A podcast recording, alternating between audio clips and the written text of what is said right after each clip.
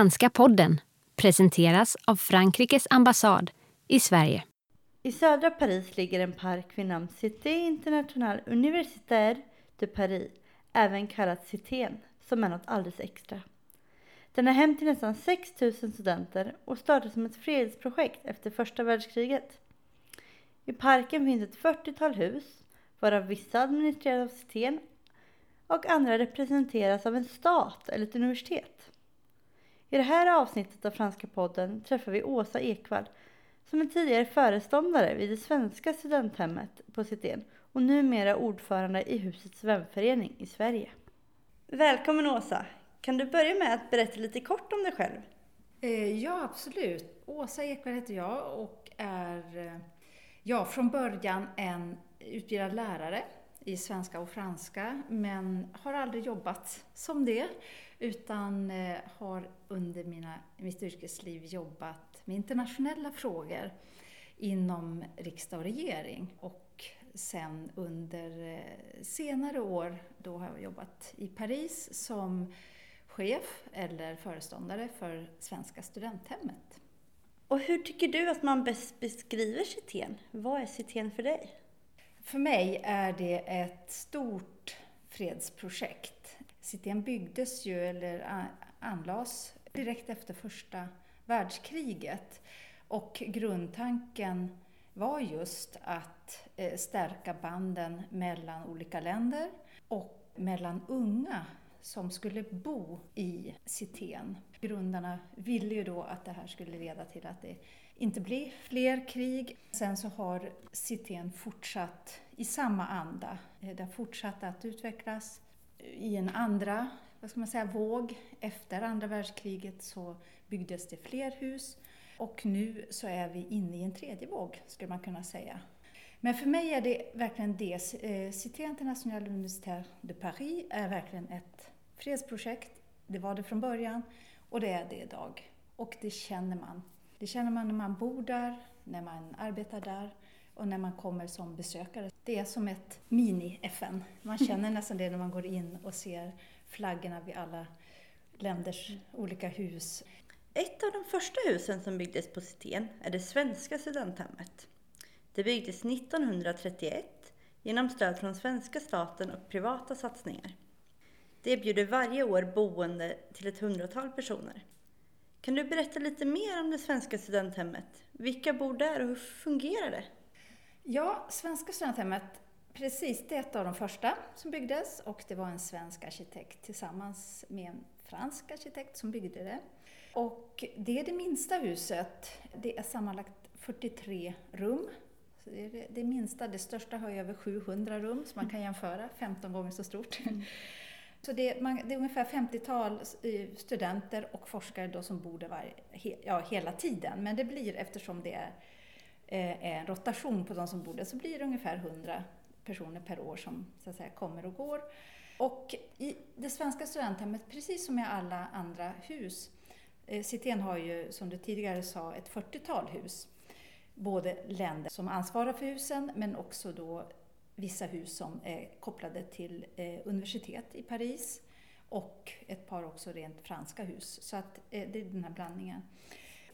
De som bor där, ja, hela citén vänder sig till högre utbildning. Det är unga människor som har läst minst två år på universitetet. Naturligtvis också så att forskare är välkomna. Så är du, har du pluggat ett par år på universitetet, ska till Frankrike för att studera, så ska du absolut försöka söka boende. Och då gör du det genom Svenska studenthemmet. Och nu är det inte så att bara för att du, väljer, du är svensk och söker till Svenska studenthemmet så hamnar du bland en massa svenskar. Så är det inte.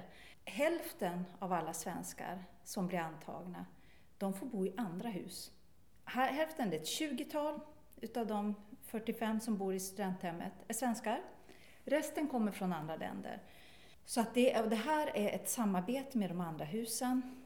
Alla hus måste ingå i det här utbytessystemet mellan husen. Så att eh, i svenska studenthemmet är det alltid ett 20-tal olika nationaliteter. Så det är helt fantastiskt. Du har, vi har samarbete med Tyskland, Japan, Tunisien, Brasilien, Schweiz, Belgien, Italien, Argentina och så vidare. Så att det är verkligen en internationell grupp.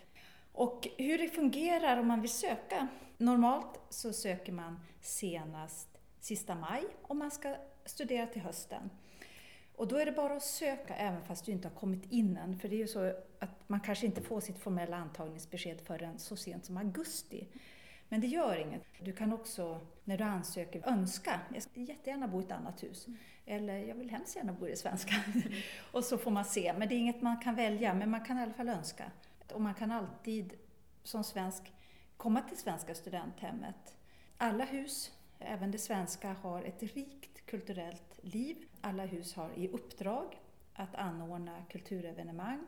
Och det vet jag att min efterträdare, han heter Pierre Tolcini som är chef nu, är otroligt aktiv. Och det är fantastiskt att se vad mycket intressanta filmvisningar, konserter, utställningar, litterära kvällar och så vidare som de anordnar. Sen har vi varit inne också lite grann på själva citén, vad den erbjuder. För studenthemmet är ju så att säga boende. Eh, man bor där, i, har sitt rum, man delar kök och eh, man har då ja, gemensamma aktiviteter i huset som man kan delta i om man har möjlighet. Eh, det är verkligen flexibelt och fritt hur mycket man, en del så att säga, kommer och bor där. De hinner inte med så mycket mer, mer för att de är otroligt tagna av sina studier eller sin forskning eller sin praktik. Utan eh, det är i första hand ett, ett boende.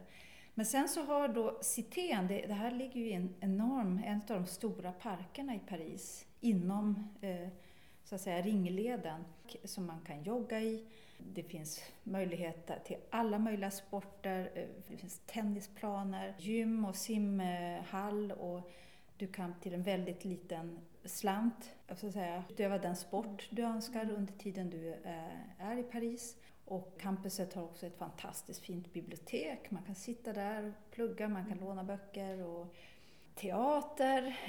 Utöver det som sker i de olika husen så kan man gå på, på och ta del av den och så vidare. Och sen finns det också ett väldigt fint stöd rent praktiskt för dig som student eller forskare när du kommer. Du kanske har frågor kring Ja, allt ifrån eh, hur det franska systemet fungerar, eh, ja, det kan vara när det gäller transporterna eller sjukvården eller det finns också psykologer som stöttar om man har det jobbigt och så vidare. Så det är en infrastruktur i det här campusområdet som är väldigt rejält och mm. tryggt tror jag. Det, tror jag. det känns bra. jag kan säga också att eh, Citén är inne i en dynamisk tredje fas. kommer att byggas ut med eh, flera hus. Ett är Sydkorea som otroligt viktigt land eh, och det är fantastiskt också att det kommer till asiatiskt land.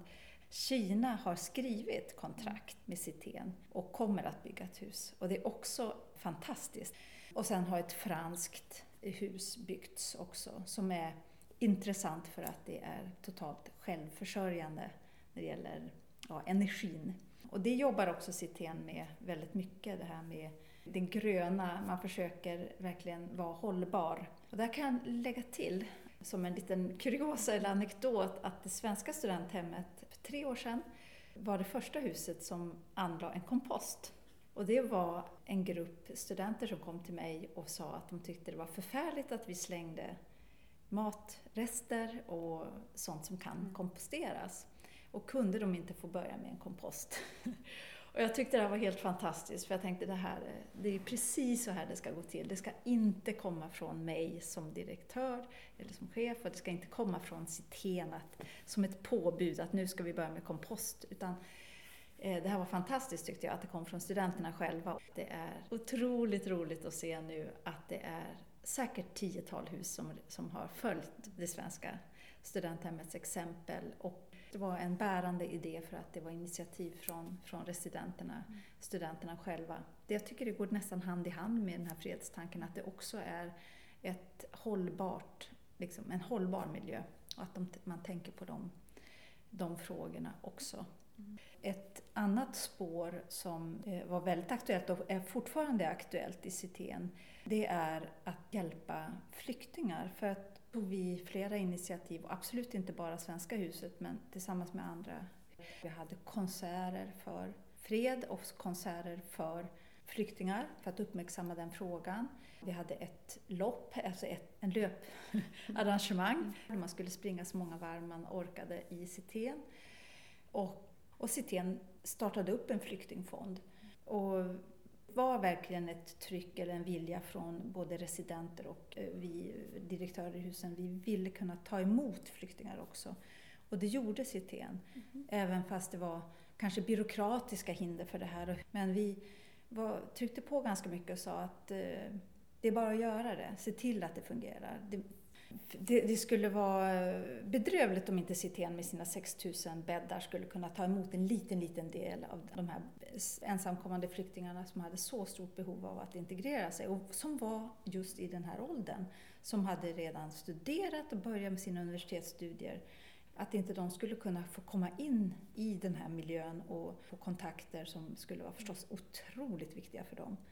Eh, det hade varit uruselt, rent ut sagt. Jag blir upp, fortfarande upprörd när jag tänker på diskussionen som vi hade, men som ledde till något gott och som ledde till att vi fick ta emot. Jag återkommer till fredstanken, men eh, i det var också studenterna väldigt, väldigt engagerade som sagt. Stort tack Åsa för att du ville vara med oss på Franska podden idag. Ja, tack så jättemycket. Om ni lyssnare vill läsa mer om Citén eller det svenska studenthemmet kan ni besöka www.ciup.fr eller www.svenskastudenthemmet.com.